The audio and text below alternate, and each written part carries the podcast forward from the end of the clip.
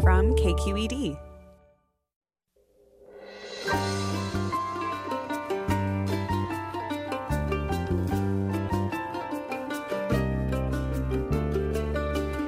From KQED Public Radio in San Francisco, I'm Michael Krasny. Coming up next on Forum, more than 8,000 inmates could be released from state prisons ahead of schedule. That's under a plan announced Friday by Governor Gavin Newsom's office. The move comes amid a worsening outbreak at San Quentin. Then President Trump on Friday commuted the sentence of his longtime friend and political advisor Roger Stone, who had been convicted of lying to Congress and witness tampering. The next day, former special counsel Robert Mueller broke his silence and defended his investigation into ties between Russia and the Trump campaign. We'll discuss the Stone case and other national political news. That's next. Join us.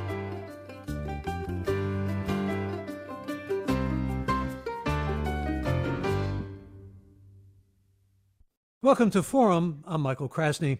Governor Newsom announced Friday that the state will release 8,000 people incarcerated in the state's prison system, including 700 in high risk prisons like San Quentin and Folsom. The move came as Bay Area lawmakers and activists called on Governor Newsom to step in to reduce the prison population at San Quentin, where there are 1,455 active cases of coronavirus and at least nine COVID related deaths.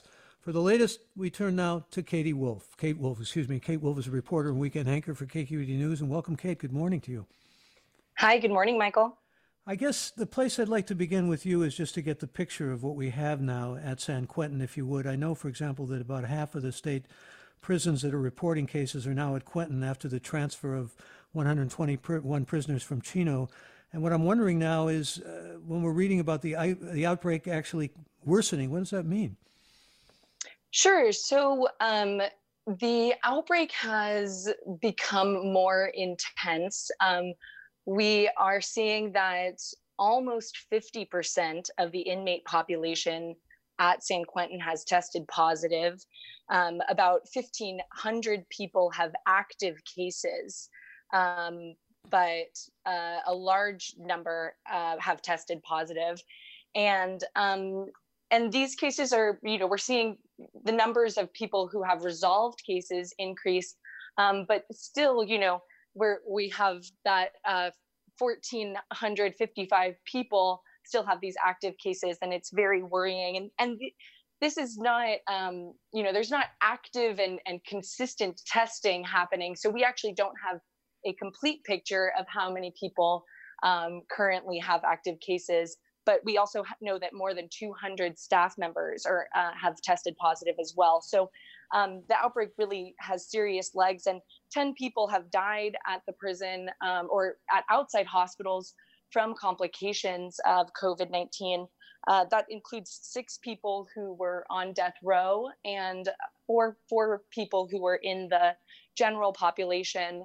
Um, and we see a, a, large number, almost 100 people, uh, not this isn't just at San Quentin, but um, dozens of people in, at, from San Quentin are being treated at um, hospitals in the area in places like Marin County, in places like San Francisco, in Alameda County. So um, the outbreak is still uh, quite intense at San Quentin, and I think more deaths are expected. And there's an average of about 10 new hospitalizations every day. Plus, you don't have really the masks or you don't have the PPE, the sanitization, the uh, ventilation is inadequate. Uh, there's still so many ongoing problems, and it's it's still absolutely beyond the 100% capacity, isn't it? It is, yeah. So um, when the outbreak started, uh, the the prison was at about 133% of capacity, um, and Governor Newsom last week said that you know the, that um, the California Department of Corrections and Rehabilitation (CDCR) is working hard to get that number to below um, 100% of capacity uh, to about 3,100 people at the prison instead of for over 4,000.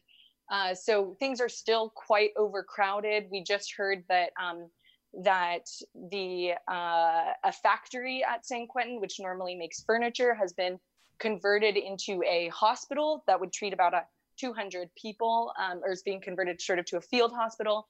Uh, there are tents, emergency medical tents, set out on the on the um, yard of the prison. So um, you know things are moving quickly there and uh, they they are trying to reduce that population um, and you know this new effort to to reduce the population by 8,000 statewide uh, is is going to make a, a, small dent at San Quentin, but a dent nonetheless. Talking again with Kate Wolf, who is reporter and weekend anchor for KQED News, and uh, we're talking really about San Quentin, but also about the attempt, which is in the works, to decompress the numbers of prisoners, not only at San Quentin, but in major penal institutions throughout the state. And let's talk about that for a moment, Kate, because uh, Peter Chin Hong of UCSF infectious disease experts uh, compared San Quentin and some of these prisons to Chernobyl. Uh, I mean, and he said it need they need to cut the uh, those incarcerated by at least 50 percent. But at this point, what's in the works is, uh, well, possibly around 8,000 to be released in a rotating fashion up until August. This is a release that many people are concerned about in terms of threats to public safety and threats uh, not only in terms of uh, coronavirus, but prisoners who may present a threat as far as public security is concerned. So, what we're hearing is there's going to be no sexual uh, criminals with sexual violations uh, or no criminals with violent uh, uh, offenses on their record. Uh, and the words that were used were judicial and thoughtful coming out of the CDCR. How I think the public wants to know how reliable is this process going to be in terms of winnowing out those prisoners who can be released as opposed to those who perhaps should stay incarcerated? Yeah, so the state has said that it will release people who are uh, who have less than 180 days left to serve on their sentence. So these are people who were already going to be uh, released pretty soon, um, and other also folks who have less than a year to serve on their sentence as well. Uh, they are also being considered. And as you said, you know, people who are being uh, considered are, are folks who do not have a um, Vi- have didn't commit a violent offense, uh, didn't don't have a sexual um, you know didn't have to register as, as for having done a sexual offense and um, and also people who don't have a domestic violence charge so uh, you know I, I think that it's they're probably going to err on on letting less people out than more people out. They're also considering people who are over 65 and who have a um, who who might have a respiratory illness. So those people are are not likely statistically to uh, recommit, reoffend. Um, and the the third element is also people who, um, uh, sorry, people who maybe did commit a violent offense, but uh, there's a kind of a credit earning opportunity for them to get their sentence re- reduced by three months. So not to add a, a layer of complication, but um, but these people are, are, also, you know, that that would mean that more people will be able to get out um, a little bit sooner. Something to mention though is that public health experts say that that 65 and over, you know, that's that's a uh, yes, those people are low risk, but but you know, it should really be extended to people who are over 50. Um, you know, because these like prison ages you, especially when you've stayed in there for decades, and and these people who have served long sentences who are older, who are medically vulnerable, which is a large percentage of people in institutions like Folsom, San Quentin. Uh, you know, these people are statistically less likely to recommit crimes. And one more thing that I'll say is that the state uh, advocates who who are in charge of reentry, so people getting back um, into uh, society after these terms, they say that the state really needs to step up, step up to make sure that these people are housed, that they have jobs, that they are able to get emotional support. Because right now, those those um, are you know those resources don't re- exist for a large amount of people, um, and so it's really important to for the state to be stepping up and also providing those resources so that we don't see uh, you know anyone who doesn't have a home doesn't have a, a stable life and has to resort to some form of crime. There are big questions that loom. Uh, Assemblyman Marc Levine, for example, uh, who is over in San Rafael, uh, near where San, well, San Quentin's in Marin County, of course, so is San Rafael, but he was talking about the need to carefully evaluate each of these prisoners and to have housing support and probation services for them. But is there really a detailed blueprint for all that? No, there, you know, there really isn't. The CDCR uh, has said that they will be leveraging state and federal resources to uh, get people into uh, housing. But, uh, you know, these reentry homes, uh, you know, they're incentivized to pack as many people in as they can, but even they have a limit. And, and, and a lot of people don't have families that can, that have the capacity to take them in. And also, you know, there's this other layer of of the fact that we have this pandemic happening and um, you know it's hard enough for average the average person to get a job you know much less someone who has the barriers of a uh, you know a previous a history of incarceration and um, and other needs. So uh, you know I, I, think there's definitely a want by uh, people who do this work this reentry work. They really want to see a more solid plan uh, from the state that shows how they're going to step up and even just trans like you know provide transportation for people when they get out because currently the state doesn't provide transportation for people when they get out. You know people who are released are actually sort of you know left left out of the gate and you know they're on their own. And so uh, people are really advocating for a, a lot a, a lot of a, a clearer plan at least. Talking about the coronavirus outbreak at San Quentin State Prison with Kate Wolf, reporter and weekend anchor with KQED News, and you are invited to join us. This is a half hour segment, so if you have a question or a comment to make about what's going on with respect to the attempt to decompress the numbers in the prison or what's going on at San Quentin specifically, we do want to hear from you. You can give us a call now at our toll free number. The number to call is 866 733 6786.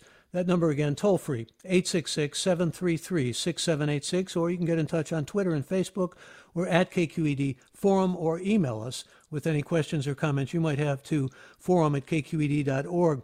I want to bring Emil DeWeaver into this. He's a formerly incarcerated black activist whose life sentence was commuted after 21 years by Governor Brown. And Emil DeWeaver, welcome to the program. Good to have you. Hey, thanks for having me on. Yeah, I'd like to actually begin by asking you. I know you were out there uh, at the prison gates uh, with essentially a major uh, Save Our Lives campaign or protest. Uh, uh, over 50 people there talking about the need to reduce the numbers. W- what are you asking for in terms of the numbers to be reduced? Because you uh, said some very, seem to me, pointed things about people in power, and you want to reach the people in power. What do you want them to know? Um, well, I, I'm, I'm, what I want them to do is release 50% of the prison population today in California. Um, you mentioned earlier that public health officials, these those people on the front line, they are asking, they're saying we need a 50% reduction in the population or people are going to die. And at this point, not to listen to that is like not listening, is like being a climate change denier, right? You have the experts in the science that says this is what we need to do. Why aren't we doing it? What I want to say to people in power is um, I want you to be responsible because right now we're playing a game of logistics and we're talking about, oh, well, like how dangerous is the person and where do they have to go and do we have reentry services? And it's like, you know what? Are we talking about people's lives or not? Right? Because like if we're talking about people's lives and this this conversation that I'm hearing reminds me of um, Black Lives Matters and people say Black Lives matters and then there's a group of people who say well all lives matters and and like there's there's a lot of problematic there's a lot there's a lot of problems with that statement right? And in the same token if we're talking about people's lives well in fact there have been no executions in california since 2006 but as a number of people pointed out we now have executions by covid for people who are on death row. So when you talk about lives uh, and black lives clearly that's a very integral part of this. Uh, i'm just wondering though about a couple of other things that uh, you've brought to attention, to public attention. You've said also that you want to end the transfers because of presumably also what happened from the Chino transfers, uh, which was a disaster, a catastrophe. But also, you talk about collaboration between the CDRC, which, by the way, we invited to participate this morning and they declined. Uh, collaboration with ICE. Could you fill that in for us? Well, so that like CDCR has this policy of um, and they don't have to. There's like no regulations. There's no law that does it. They just volunteer to do this. That when they release a person who has finished serving their term, um, and they release them to society, uh, if this person ha- is like a, has uh, has has immigration issues, they'll contact ICE and not release them. Basically, they'll, they'll, they'll coordinate with ICE to say, we're going to release this person on this day to this parking lot. You can be there to pick them up. Um, And so you have this rhetoric, like, you know, you have these letters from, from CDCR uh, talking about how they're concerned about COVID and they're trying to do the best they can to reduce populations and save people's lives. But that doesn't jive with the practice of, oh, yeah, I'm going to release my population, but I'm going to increase another detention center's population that has the exact same problem, if not worse, right? So you're not actually like, this comes down to the, to like, are we talking about lives or not? Right. And, and, and, and the sad reality is we're not. And that's what we have have to face. And that's what we have to like come to terms with as a society. We are not talking about lives and we are not saying these lives matter because if our house because if because if any one of us listening to this radio broadcast if our house was burning down with our family the first thing that we do is we start moving our family towards safety. We do not talk logistics. We're not saying well where are we going to go when we get out of this burning house? And what are we going to do? And all this uh, we're just getting out we're just getting our children and getting the people we care about and getting them out of the house. That's what's happening right now in Fuck. prisons. They are burning down and people are going to die. They're dying and are going to die. And the question is, will we save their lives or will we not? And all of this other stuff about, well, you know, where are we going to put them and where are we going to house them? How about this? How about you take the $80,000 you spend incarcerating them and buy them a place to stay? You could do that too right? Yeah, we're talking um, Emil so, who is a formerly incarcerated black activist whose life sentence was commuted after 21 years by Governor Brown. And by the way, uh, uh, Emil Weaver and those who are protesting are also asking for televisits because there have been uh, no visits allowed for the last three months. If you would like to join this program, again, uh, I wanted to invite you to do so either by phone. You can join us at 866 733 6786. The number again is 866 733 6786, or get in touch on Twitter and Facebook. We're at KQED Forum, or email any questions or comments you might have to forum at kqed.org. And uh, Kate, can you talk a little bit about the response to the governor's release announcement? Uh, sure. So I, I think that um, I, something else that I'll, I'll say though quickly uh, to I know Emil has a um, has a brother inside, and so I appreciate Emil your um, passion and and and I think that it's important to note that you know you have family and and also you were inside, and so you know many other people who are part of your extended family who are inside. So um, I, I, think that in terms of the response to the governor's uh, announcement, there are there is I think cautious uh, you know some some element of relief. People are are happy to hear that. I think that people are um, calling for it, of course, to be uh, broader, um, a, a, kind of a a larger release of more people. Um, and, you know, it's a question of whether this is going to be affecting, you know, we don't have the breakdown of how people, where people are going to be released from. So, um, you know, it, it's not sure, we're not sure who exactly is going to, uh, to be released, whether it's people who have in from San Quentin who have been highly affected by this situation, or if it's people uh, in other prisons across California. Regardless, it's important to reduce the population throughout. I mean, this this release happened in part because uh, there's a lot of pressure from a federal judge, uh, Judge Jon Tigar, who uh, is looking over a decades long um, uh, lawsuit about uh, prison health care and Jon Tigar has, in in the past few uh, hearings, he has been very emotional in pleading with the governor to release more people. Uh, and the governor, you know, has has made that action and, and made that action after visiting with John Jon Tigar. They both visited a uh, a prison in um, Vacaville. Uh, they they spent 90 minutes there. They toured it, and uh, this was last week at the end of last week. So um, I think regardless there's there's also um, you know actions in the work to release more people um, that judge jon tigar is uh, convening a larger a larger panel of judges to um, to order the state to release more people. So more is in the works but i think people greeted this um, you know with with positive um, mindset but do want more in terms of reentry services to be provided and want a clearer picture of how people are going to be tested for COVID and released um, uh, and how that's going to be done safely. Kate, let me go back to Emil Weaver, uh, who is also with us this segment. And Emil, I'd like to get your response to A quote from Vern Pierson, District Attorney of El Dorado County and President of the California District Attorneys Association.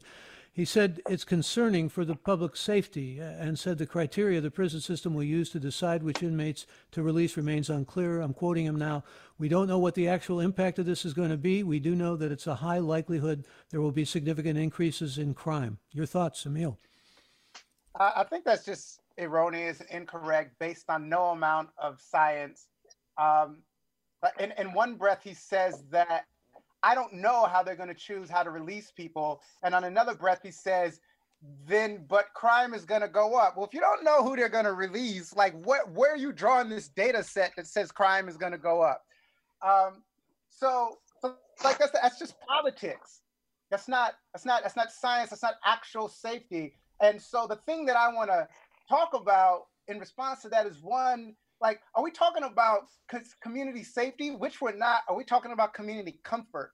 This is the distinction between are you unsafe or are you uncomfortable? The problem is, is you're uncomfortable with the idea of letting people let, out of prison that you feel should be in prison. You're uncomfortable with the idea of someone who's been sentenced to like 10 years getting out in three years because of this crisis. You're uncomfortable with these things. And it's okay to be uncomfortable. And we should have a talk about that discomfort. But for you to make the price of your discomfort people's lives is the problem. Let me get your response also, Emil, to a no comment. Uh, this is a comment sent in by a listener named Jeffrey. I'd like to hear what you have to say to this as well. Yeah. Jeffrey says it's shameful that it took a pandemic to reduce the uniquely massive prison population in California. Governor Newsom should have attacked this on the first day of his administration. There is so much opportunity to do so, especially with the changing laws around marijuana and the insane war on drugs. And agree with that sentiment that the governor was, uh, shall we say, a few days too late here? I, I, I think the governor is definitely too late, but I also want to say that, like, so, like, I sympathize with the governor like the pressure is hard, the job is hard. Like for since COVID started, courts have been shut down. Legislation was shut down for a while. It was all on his office to figure out what to do, and whatever he does, his his opponents will hold it against him for the rest of his life. That is some mess. That is messed up. But what I would hope that I what I would hope that the governor is recovering himself and getting grounded and getting centered to do is the right thing after all of that confusion and after all of those hard decisions and go beyond releasing like one tenth of, uh, of, of, of, of, of the called for number to release and release half of people in prison. Emil, forgive me. Let me try to get a quick caller on here because we're coming up on the end of this segment. Let's hear from Mary Beth. Mary Beth, please go ahead. Hi, yeah, I have two questions. One has to do with um, releasing people who are incarcerated just by dropping them into the parking lot. I've read an article recently that said that that policy has stopped and that the uh, and that they're now. Mary Beth, I'm gonna have to cut in there. Let me get a quick response from you on that, Kate. Could you, quickly? I all I'll say is uh, it's it's reentry groups st- still say they are picking people up uh, that have just been left in parking lots. So appreciate the comment, though. I appreciate the call, and I appreciate you, Kate Wolf, and you, Emil DeWeaver. And when we return, we're going to talk about national politics. Stay tuned.